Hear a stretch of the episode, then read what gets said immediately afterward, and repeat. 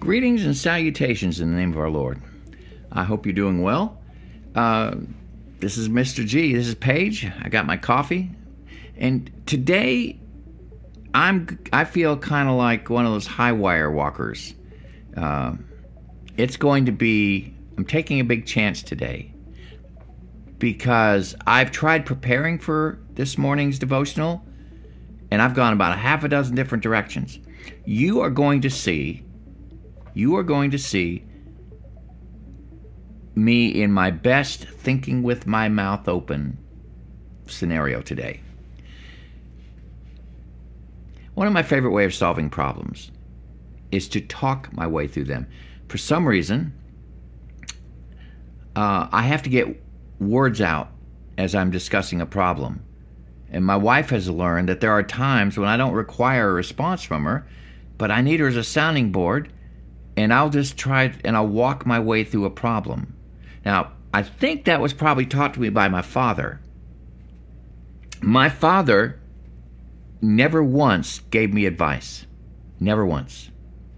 I'd ask him a question, I asked him for advice, and he would always ask me questions that guided me towards my answer.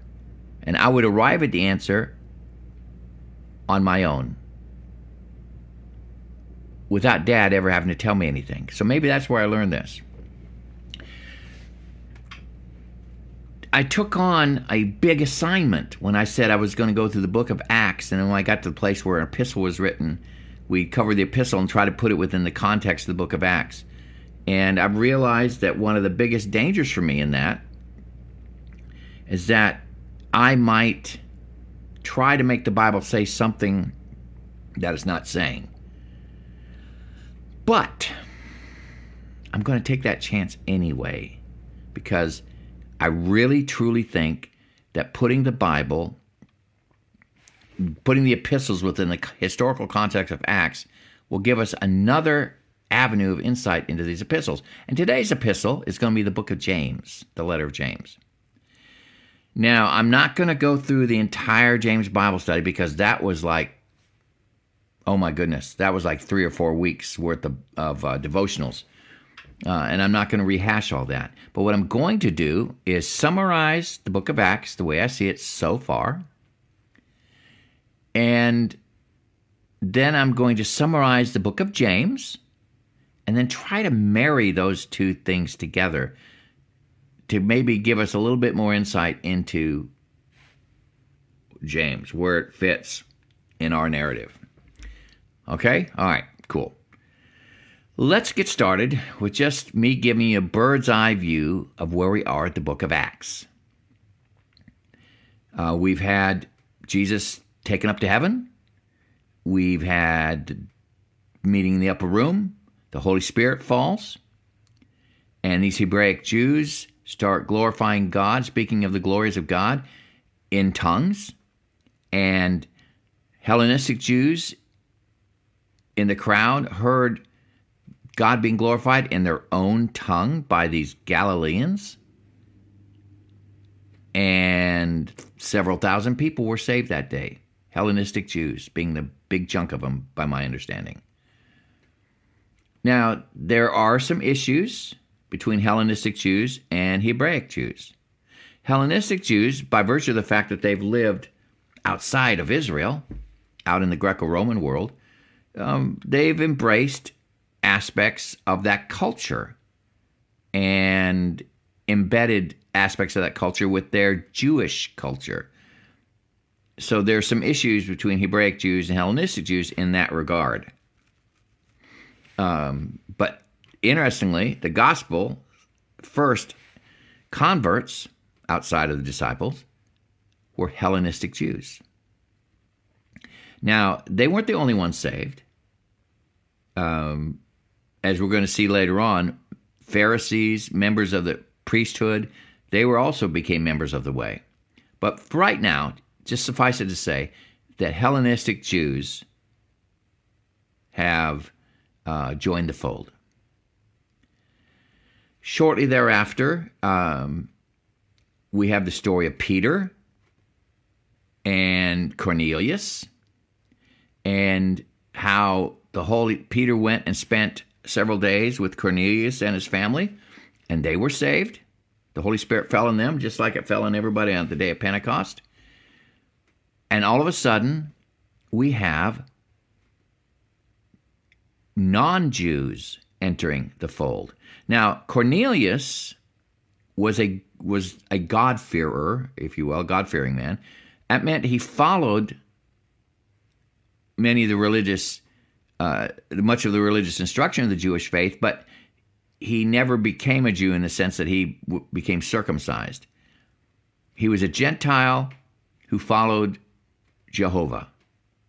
So he was, though he was a Gentile, he was probably conversant with the Torah, with the five books of Moses, and he probably observed many of the Jewish observances out of respect and worship to God.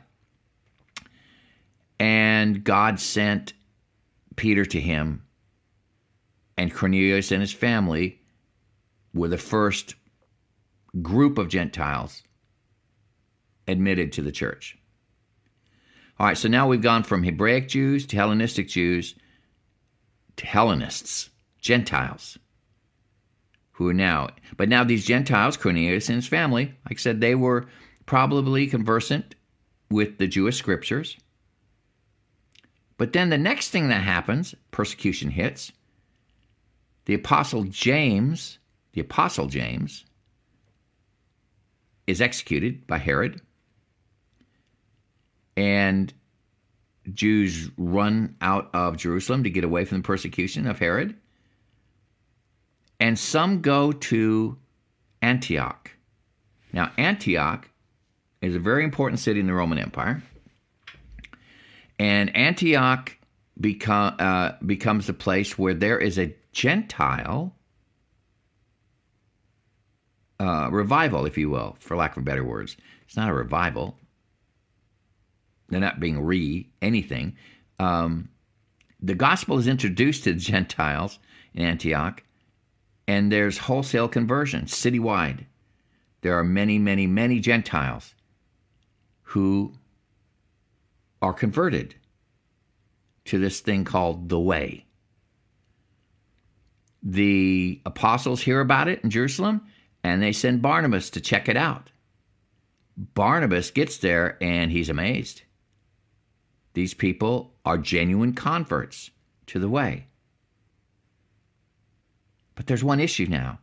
Most of these Gentiles don't have knowledge of Hebrew scriptures. They just have the testimony and word of those who came about who Jesus was and what Jesus did and why that's important. So Barnabas goes and gets Saul from Tarsus, not that far away, brings Saul back to Antioch, and they spend an entire year teaching in Antioch, grounding them, no doubt, in the Torah, the five books of Moses. Um, so that is that kind of brings us up to where James' letter is being written.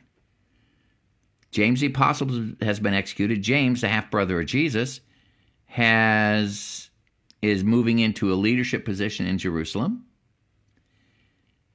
And he writes the letter, the epistle of James.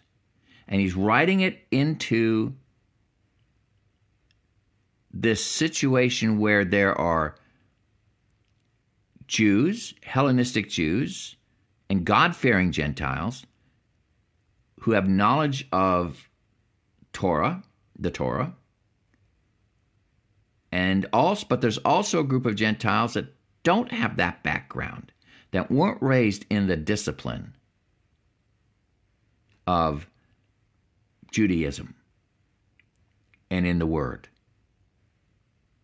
Don't understand the significance of the different feasts, the different celebrations, don't understand the reverence to be given to the law. All they know is Jesus Christ and Him crucified. So, what do you do with that? Well, that is what James is writing his letter into. James has to address these two groups of people people versed in Jewish disciplines and scripture, and people who know only the name of Jesus and Him crucified, and not necessarily versed in Jewish thought and scripture and discipline.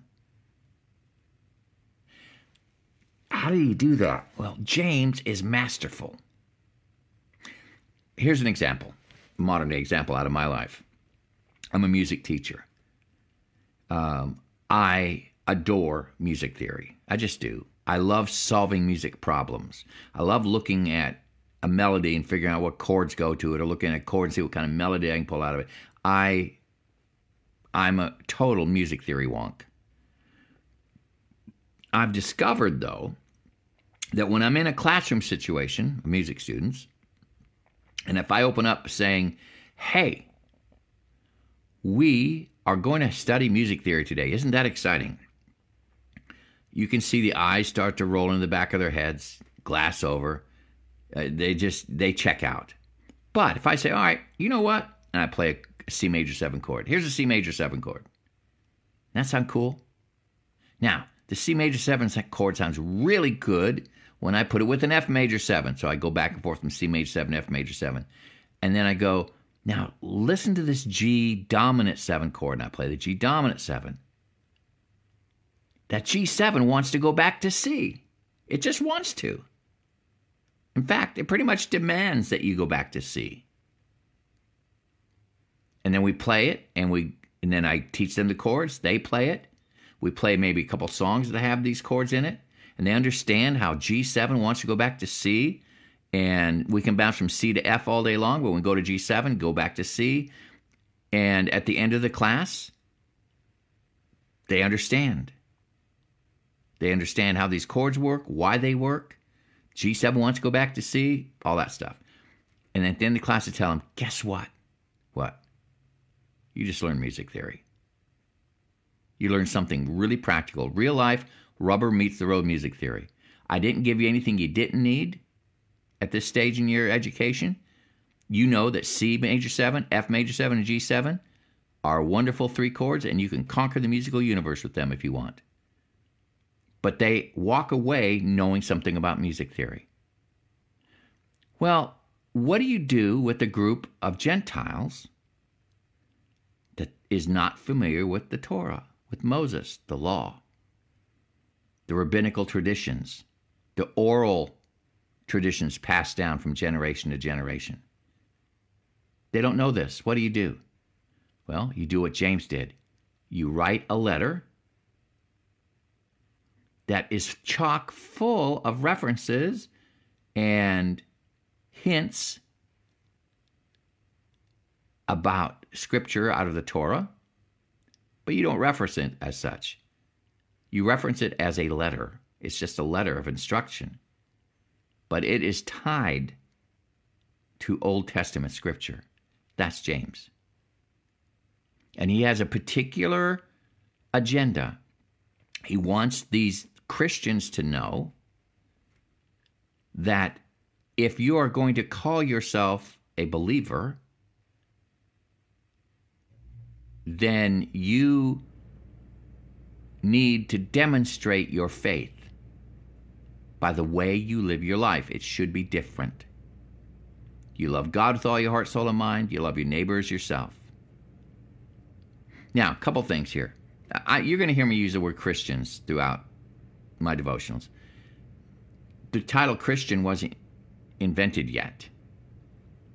They were just enti- they were just called believers of the way. Um, and the word church, I use that a lot. It's translated church many times in the New Testament from the Greek word ecclesia. Ecclesia just means a gathering, an assembly. But I'm going to use the word church off and on. But when I use it, I'm not talking about a building. I'm not talking about a denomination. I'm talking about uh, a church being all like minded believers who believe that Jesus Christ, crucified, raised on the third day, sitting at the right hand of the Father. All who are believers are members of the church. Not talking Baptist, Methodist, Catholic, nothing. I know that as history marched forward, the word church became synonymous with buildings and properties and things of that nature, but I'm just using it in the sense that believers are members of the church, no matter what denomination you're part of. All right, so James is writing a letter, and he's got to attack, attack is a bad word, he's got to address the issues that Jewish believers and non Jewish believers would identify with. And so his letter is very, very, very practical. Now, what I'm going to do is I want you to imagine that you're a Gentile. Hey, wait, I am a Gentile. But I don't know, I have not heard anything about the Torah. I don't know much about Jewish scripture. But I know that I really truly believe that this Jesus was Messiah and that he died for me. And I want to find out what he has for me. Well, one of Jesus's Jesus's own brother, James, writes a letter. This guy ought to know what Jesus wants me to do. He was Jesus' own brother. And there takes us to the letter of James. So I'm going to read the letter of James for the rest of this class. And I want you to keep in mind, pretend with me, that you are a Gentile believer somewhere uh, the, in the periphery of Jerusalem, probably, you know, maybe even Antioch. And you need to know what is required of you as a Christian. You you bowed your knee to Jesus. The Holy Spirit has fallen on you. You're feeling this change in your heart. Now it's time to address your life. Let's take a look at this. James, a servant of God and the Lord Jesus Christ, to the twelve tribes scattered among the nations, greetings. Consider it pure joy, my brothers and sisters, whenever you face trials of many sorts, because you know that the testing of your faith produces perseverance. Let perseverance finish its work, so that you may be mature and complete, not lacking anything. If any of you lacks wisdom, you should ask God, who gives generously to all without finding fault, and it will be given to you. But when you ask, you must believe and not doubt because the one who doubts is like a wave of the sea, blown and tossed by the wind. That person should not expect to receive anything from the Lord. Such a person is double minded and unstable in all they do. Believers in humble circumstances ought to take pride in their high position, but the rich should take pride in their humiliation, since they will pass away like a wild flower. For the sun rises with scorching heat and withers a plant. Its blossom falls and its beauty is destroyed. In the same way, the rich will fade away even while they go about their business. Now, again, you're a Gentile. You don't have past knowledge of Scripture. James is throwing a lot at you. That's Scripture. You don't even know it yet. Blessed is the one who perseveres under trial, because having stood the test, that person will receive the crown of life that the Lord has promised to those who love him. When tempted, no one should say, God is tempting me. For God cannot be tempted by evil, nor does he tempt anyone. But each person is tempted when they are dragged away by their own evil desire and enticed. Then, after desire has conceived, it gives birth to sin, and sin, when it's full grown, gives birth to death. Side thought. In the Greco Roman pantheon of gods and goddesses, they're always tricking men. They're always deceiving men. The Greek and Roman gods, that's their story. They deceive. God does not deceive. God does not tempt. Don't be deceived, my dear brothers and sisters, for every good and perfect gift is from above, coming down from the Father of the heavenly lights, who does not change like shifting shadows. Again, not like those Greek gods. He chose to give us birth through the word of truth that we may, might be a kind of first fruits of all he created. My dear brothers and sisters, take note of this. Everyone should be quick to listen, slow to speak, slow to become angry, because human anger does not produce the righteousness that God desires. Therefore, get rid of all moral filth and the evil that is so prevalent, and humbly accept the word planted in you, which can save you. Don't merely listen to the word and so deceive yourselves. Do what it says. Anyone who listens to the word but does not do what it says is like someone who looks at his face in a mirror and after looking at himself goes away and immediately forgets what he looks like. But whoever looks intently into the perfect law that gives freedom and continues in it, not forgetting what they have heard, but doing it, they'll be blessed in what they do. Those who consider themselves religious and yet do not keep a tight rein on their tongue deceive themselves, and their religion is worthless. Religion that God our Father accepts as pure and faultless is this to look after orphans and widows in their distress and to keep oneself from being polluted by the world. My brothers and sisters, believers in our glorious Lord Jesus Christ, must not show favoritism. Suppose a man comes into your meeting wearing a gold ring and fine clothes, and a poor man in filthy old clothes comes in. If you show special attention to the man wearing fine clothes and say, Here's a good seat for you, but you say to the poor man, You stand there, or sit on the floor by my feet, have you not discriminated among yourselves and become judges with evil thoughts? Listen, my dear brothers and sisters, has not God chosen those who are poor in the eyes of the world to be rich in faith and to inherit the kingdom he promised those who love him? But you have dishonored the poor. Is it not the rich who are exploiting you? Are they not the ones who are dragging you into court? Are they not the ones that are blaspheming the noble name of him to whom you belong? If you really keep the royal law found in Scripture, love your neighbor as yourself, you are doing right. But if you show favoritism, you sin and are convicted by the law as lawbreakers. For whoever keeps the whole law and yet stumbles at just one point is guilty of breaking all of it. For he who said, You shall not commit adultery, also said, You shall not murder. If you do not commit adultery, but do commit murder, you've become a lawbreaker. Speak and act as those who are going to be judged by the law that gives freedom, because judgment without mercy will be shown to anyone who has not been merciful. Mercy triumphs over judgment. What good is it, my brothers and sisters, if someone claims to have faith but has no deeds? Can such faith save them? Suppose a brother or a sister is without clothes and daily food, if one of you says to them, Go in peace, keep warm, well fed, but does nothing about their physical needs, what good is it? In the same way, faith by itself, if it's not accompanied by action, is dead. But, someone will say, You have faith, I have deeds. Well, show me your faith without deeds. I'll show you my faith by my deeds. You believe there's one God? Good, good. Even the demons believe that and shudder. You foolish person.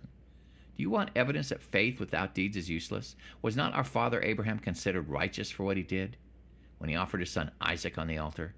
You see that his faith and his actions were working together, and his faith was made complete by what he did. And the scripture was fulfilled that says Abraham believed God, and it was credited to him as righteousness. And he was called God's friend. You see that a person is considered righteous by what they do and not by faith alone. In the same way, was not even Rahab the prostitute considered righteous for what she did when she gave lodging to the spies and sent them off in a different direction? As a body without the Spirit is dead, so faith without deeds is dead. Not many of you should become teachers, my fellow believers, because you know that we who teach will be judged more strictly. We all stumble in many ways.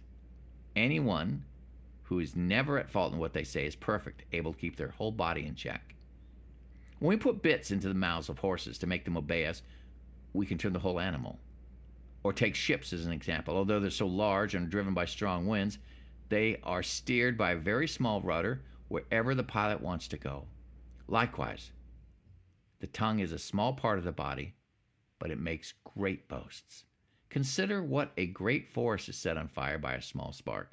The tongue also is a fire, a world of evil among the parts of the body. It corrupts the whole body, sets the whole course of one's life on fire, and is itself set on fire by hell. All kinds of animals, birds, reptiles, and sea creatures are being tamed and have been tamed by mankind, but no human being can tame the tongue. It is a restless evil full of deadly poison.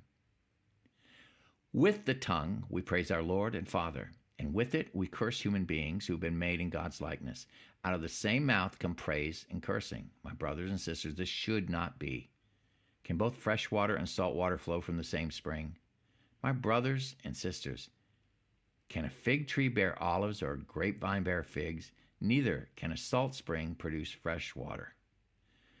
All right, tomorrow we'll finish reading James. But I want you to think about what it must have been like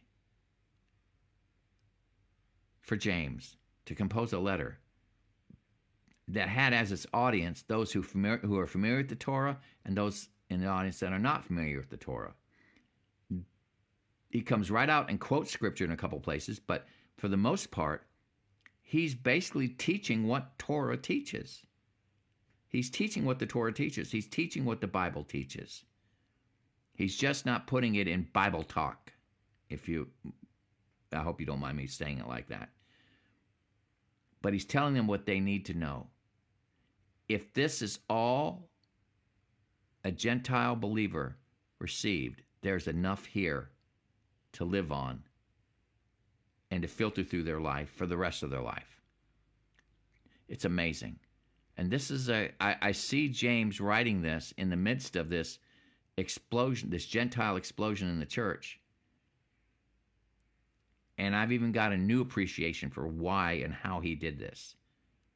This is a well written epistle. I don't agree with Luther, who thought it was an epistle of straw. This is well written. All right, I'm going to leave it there. We will pick up with verse 13 down here, two kinds of wisdom, tomorrow, and we'll continue our discussion about James' letter within at the end of chapter 12 of Acts. And after tomorrow, which is what, Thursday? Yeah. On Friday, we'll get back into the book of Acts and we'll move on. All right, this is Mr. G, and I am out of here. Bye bye.